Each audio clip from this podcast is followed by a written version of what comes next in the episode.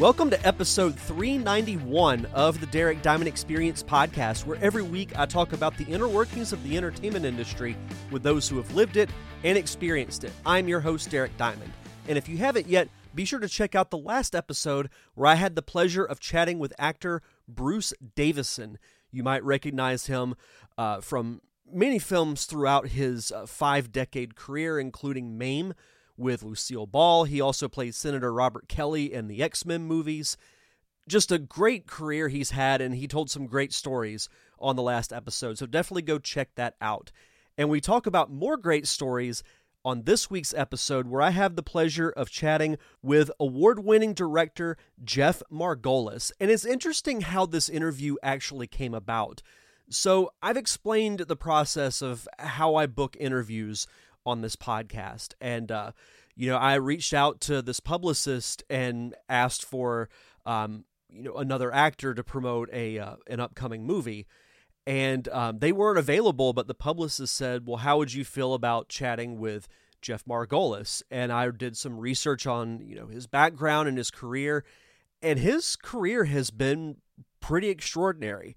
You know, from uh, winning Emmy awards, um, he's also directed um, the Academy Awards numerous times. And it's just a really, really fascinating story that he has. And it's so fascinating that he actually just released his uh, memoir called We're Live in Five My Extraordinary Life in Television. If you're listening to this the day it drops, which is February 12th, it will be out tomorrow um, on Amazon, Barnes and Noble, really anywhere you can get books.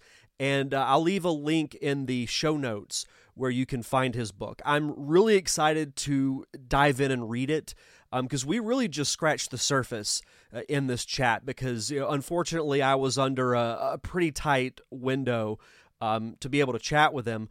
But the good thing is, uh, after I read the book, I am going to have him back on the show and we're going to do, you know, like a review of the book and talk about more stories uh, that he's had throughout his career. So Really, really great chat. If you're into the inner workings, as I say it at the beginning of every episode, the inner workings of uh, film and, in this case, television, you're going to love this chat. So, without further ado, here is my conversation with Jeff Margolis.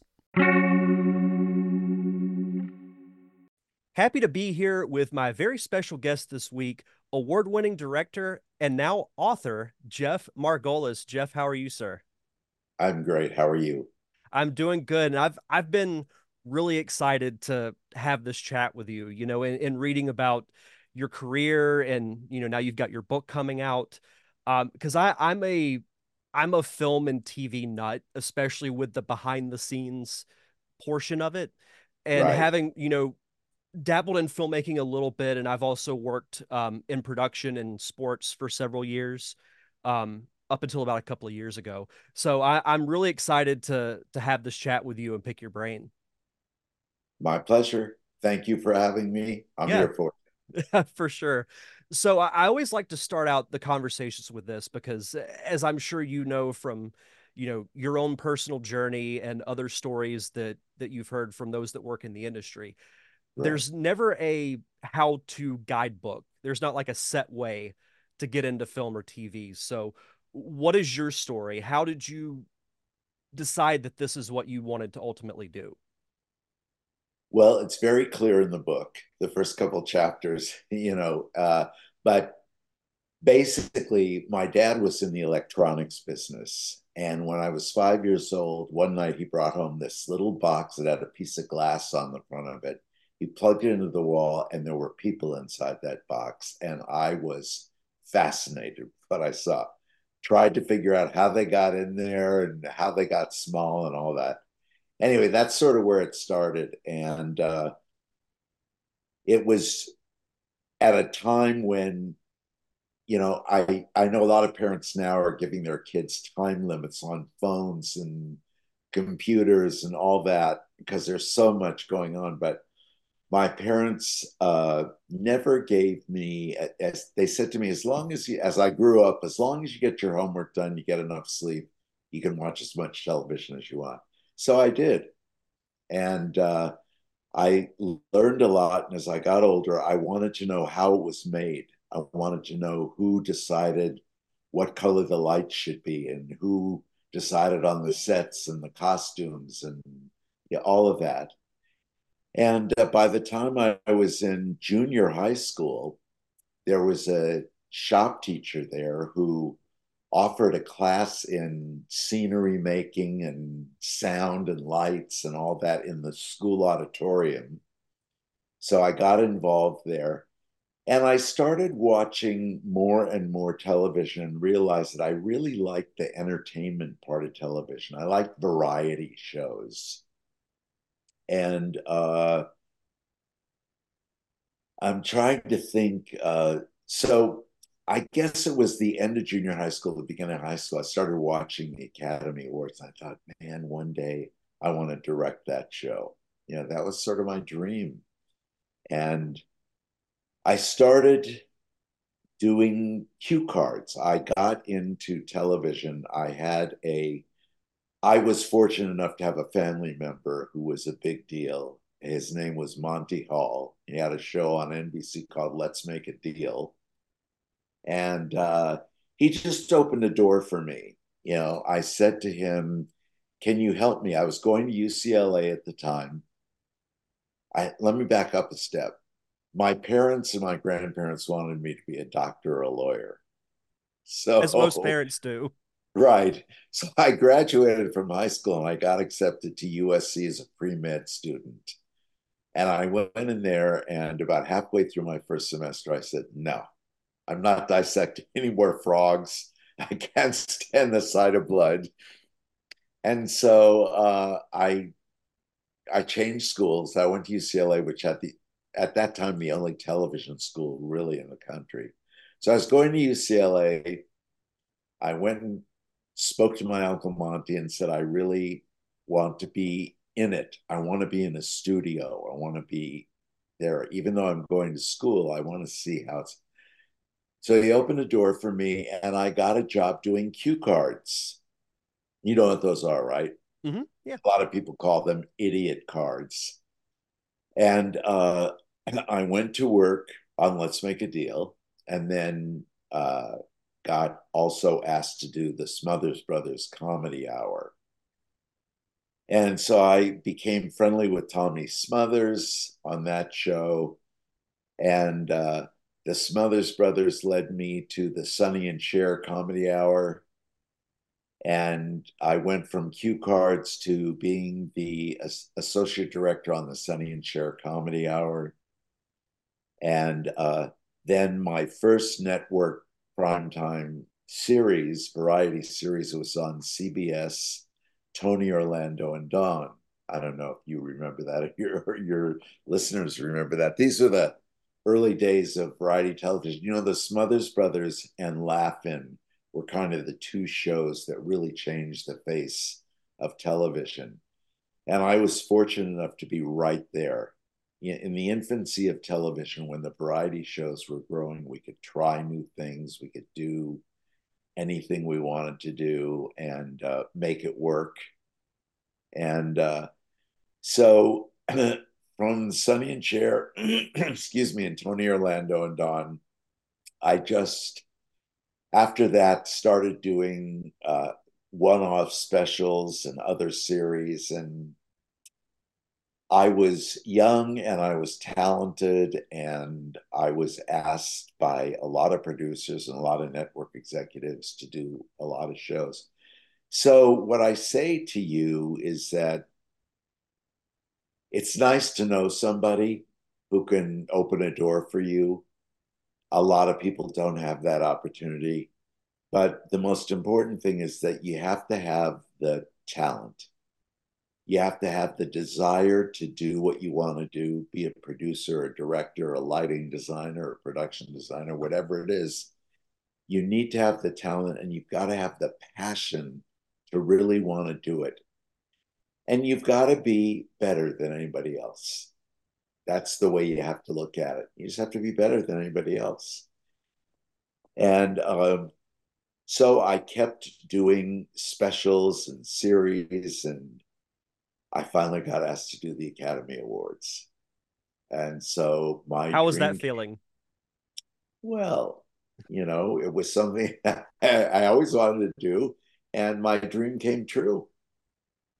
You know, so it was uh, quite an accomplishment when I got asked to do that.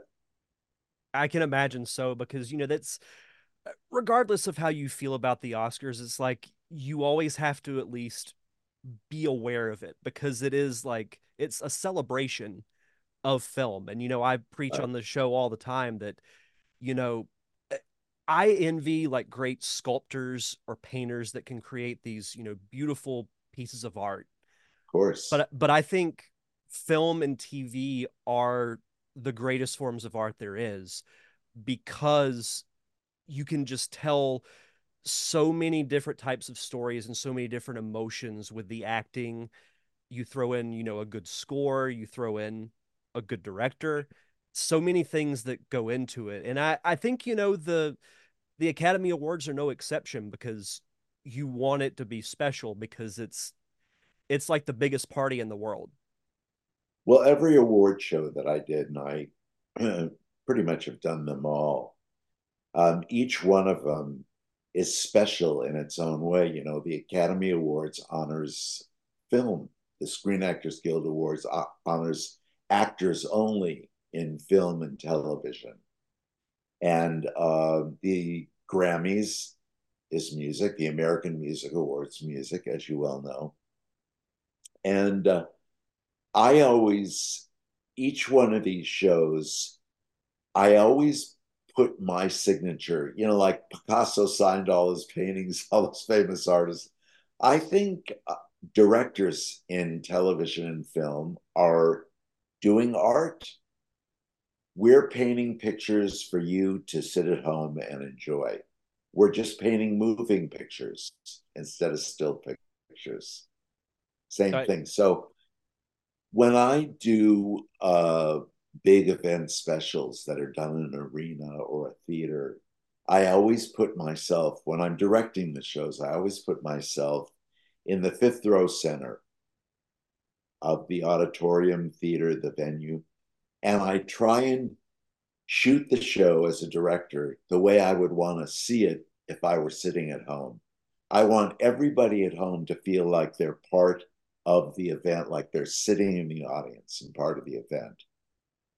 So it's a challenge. It's a difficult thing to do, but that's what I've always done. And, and that's I, been successful for me. Yeah, and I can imagine so because you know with with the Oscars you have so many moving parts, you know, with bringing out the presenters and then you bring up the award recipients and you cut to a different segment and so on and so forth. But it's it's flown it's gone together pretty seamlessly, you know, and it I think, you know, it does a really good job and I would give you the majority of the credit for that is you do feel like you're there. Right. Right. And people who watch television don't realize really what goes into it. They have no idea, and they're not supposed to. They're supposed to watch, pick a program, watch it, and enjoy it. But though all of those big award shows, especially the Oscars, take it takes for the director, the producer, the director, takes about four to five months of work. And the the last few months are 24 7 you, you really do work that hard to put all the pieces together like you said. There are a lot of puzzle pieces and there are a lot of moving parts to these award shows you know the getting everybody there and then once you get them there where they're supposed to be, then you got to get them on stage when they're supposed to be there doing what they're supposed to be doing. And mixing musical performances with clips from shows that you have to show and uh, getting presenters. I mean, it's it's it's a lot of work it's a and, lot of work, but it's very rewarding. It's very rewarding. Oh, absolutely. And I think, you know, something that, not to discredit any of the other awards ceremonies or shows, something that the Oscars, I think, does better than anybody else is creating or capturing the various emotions. You know, like you have these heartfelt speeches of you know an actor or director that has been waiting their whole career to win this award and you see the tears in their eyes and just the pure excitement.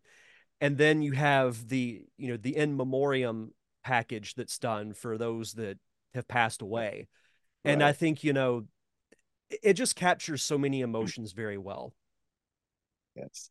The in memoriam package uh in the first year that i did the oscars the producer was a gentleman named allan carr and the academy really wanted the show to be different. And Allan was the guy to do it. He was a Broadway producer and a movie producer, and he'd never produced a live television show before. So it was a challenge for me. Fortunately, Allan and I knew each other and we'd worked together before. And because uh, he was a handful, you know, he, because he'd never done a live television show before, he wanted to do everything and uh, there's certain things that don't work on television, like they work in the Broadway in a Broadway theater, you know, uh, or when you're making a movie. So uh, it was quite a challenge, but we did a couple things on that show. First of all, when the envelope is open now, you'll notice on all award shows, and this is something we started the year that we did the show people used to open the envelope and say, and the winner is. And Allan and I felt that every nominee won.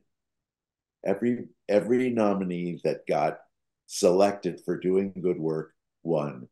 So instead of opening the envelope and saying the winner is, we opened the envelope and said the Oscar goes to. And all the shows adopted that. Now it's the Grammy goes to, the American Music Award goes to, you know. So that's one thing that stuck, which was kind of a good thing. The other thing I was going to tell you mentioned mentioned in memoriam, what the Oscars used to do is they used to take one famous movie star who passed away that year, and they used to do a, a package on that person. And Allan and I sort of thought, well, there's so many people involved. There, there are a lot of stars that pass away during the year, and there are a lot of other people. This is the Academy Awards. It's about people who make movies. It's not just the stars. It's about everybody. So why don't we make the package? Why don't we acknowledge everybody who we've lost during the year? And it became a big deal, and uh, very accepted it was very sad. Yeah, it was sad to see all those people go. It was sad to see one person, but when you had 30 or 40, it was that much more, you know, got to you that much more. Mm-hmm. I remember so the first time I saw. Two... Oh, go ahead. I was just going to say, those are two things that we did that sort of stuck on all the award shows over the years. I watched the Grammy Awards last night. I thought the in memoriam package was absolutely spectacular the way that mm-hmm. they did it. It yeah. was unbelievable. Yeah, you, you start to say something. I interrupted you. Oh no, no worries. No, I, I was just going to say that you know I agree with you in the sense that uh, I'm glad it stuck because there are so many people that are involved in the filmmaking process that people may not know about. Because people think of you know the actors, they think of you know the directors, and you know your composers like your John Williams or your Hans Zimmers, but yes, there a film is a big machine and it takes a lot of cogs to make that machine run. So that the fact that you guys pay tribute to everyone from you know lighting to producing to acting all of it i think is it's a really beautiful thing well, one of the things that we tried to do over the years, I then produced the show with Gil Cates for a number of years, and then Quincy Jones and I did it. And um, one of the things that was really important to us on the Oscars is when we started doing the Oscars, we learned that people were really interested in only certain awards. They were interested in Best Actor, Best Actress, Best Supporting Actor and actress, best director, and best picture. Those were really the awards that anybody cared about. So we thought we would do like a production number around costume design and take the five nominated costume designers and do build a production number with the choreographer where the um, dance, dancers could wear the wardrobe that was being nominated. You know, things like that. And we put together a big production number. So we tried to do that with a number of awards that we could. You know, we made um, animated shorts. We made a big deal out of animated shorts, and and uh, we tried to do we tried to acknowledge every award over the years and show the audience that they were, that they were all important, not just those six. Yeah, no, ab- absolutely, no. It, it, filmmaking is such a big accomplishment, and those that have never done it or dabbled in it, they don't. You can't understand the work that goes into it until you experience it. So I think Absolutely. to I think to acknowledge all the different categories is so so important. Yeah. Film is very to make a movie is a lot of work and it's very difficult. To make a good television show is the same. It just doesn't take as much time one of the reasons that I decided to go into television instead of film is because I like the immediacy of television. You know, it happens much, much faster. And on these award shows, there are no second takes. There are no let's do that again.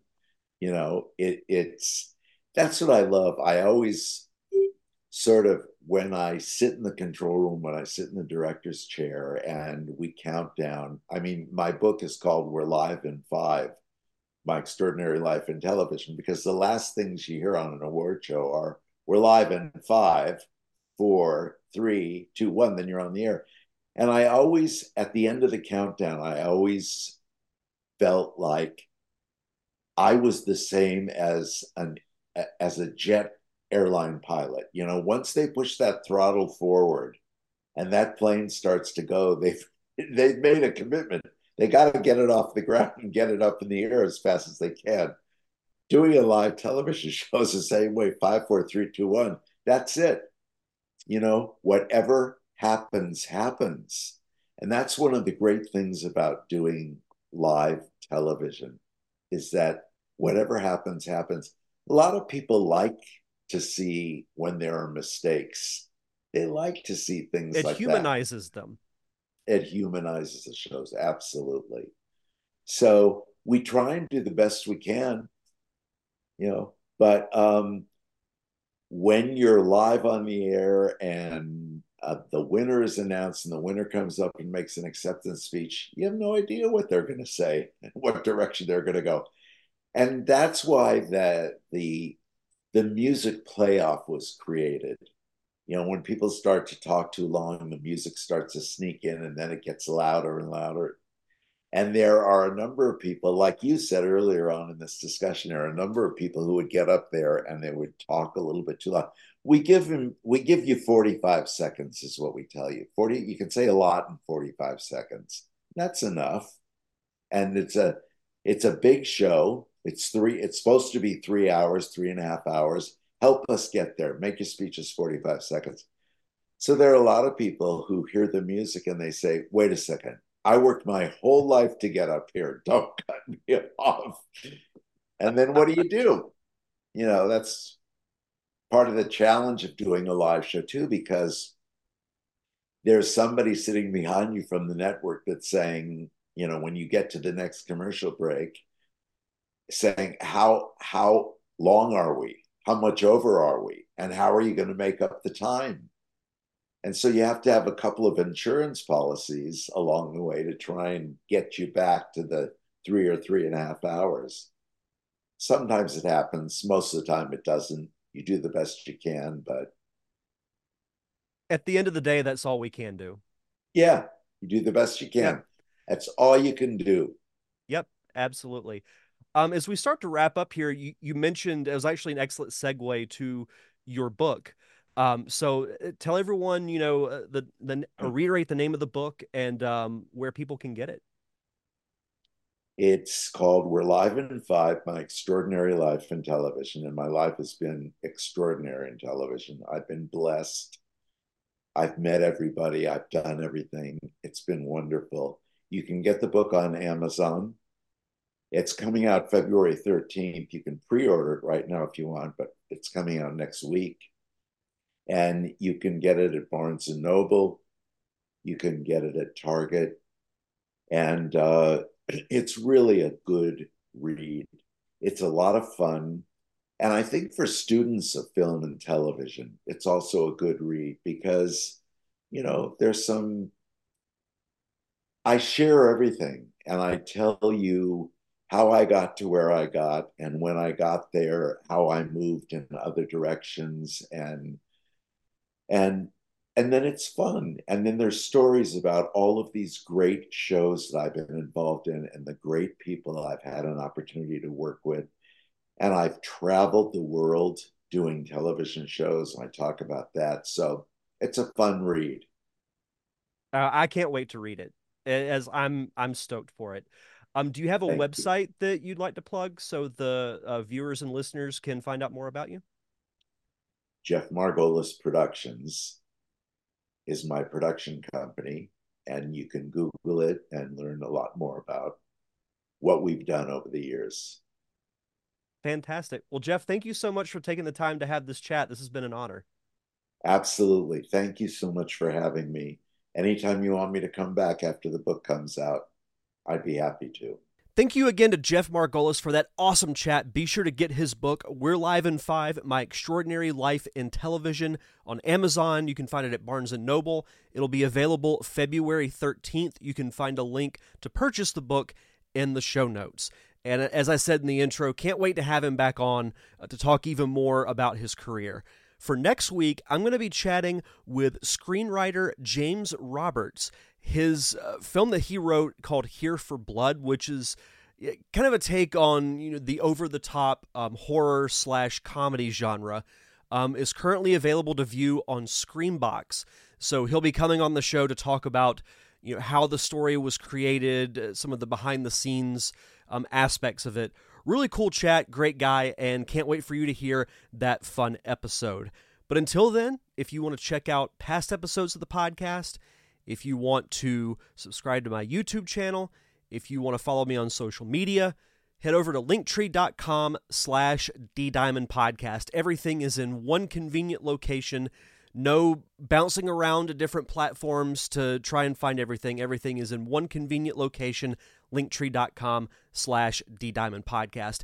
And don't forget, in just over a month, we're going to be celebrating 10 years of the Derek Diamond experience. And I put a poll out uh, on social media, and it seems like the overwhelming choice for what you, the listeners, want to hear is a top 10 list. I normally do top five lists once a month, but I think I can think of a few things that would definitely be top 10 worthy. But I will be putting a poll out uh, probably later this week or maybe early next to uh, give you guys some options on the list that you would like to hear. So, but it's going to be fun. You know, ever since I incorporated the top five list into the show, it's become probably the most popular thing that I do. So, uh, just bringing it to another level for a special occasion is going to be really cool. I can't believe that we're about to hit the 10 year mark of this podcast. And then shortly after that is the 400th episode. You know, still figuring out exactly what I want to do with that, but got a got a little bit of time. So just stay tuned to find out exactly uh, what we'll be doing for episode 400. But I'm just rambling at this point, so enjoy the rest of your week. Have a safe and fun weekend. I'm your host Derek Diamond, and we'll see you guys back here next week for another awesome episode of the Derek Diamond Experience podcast.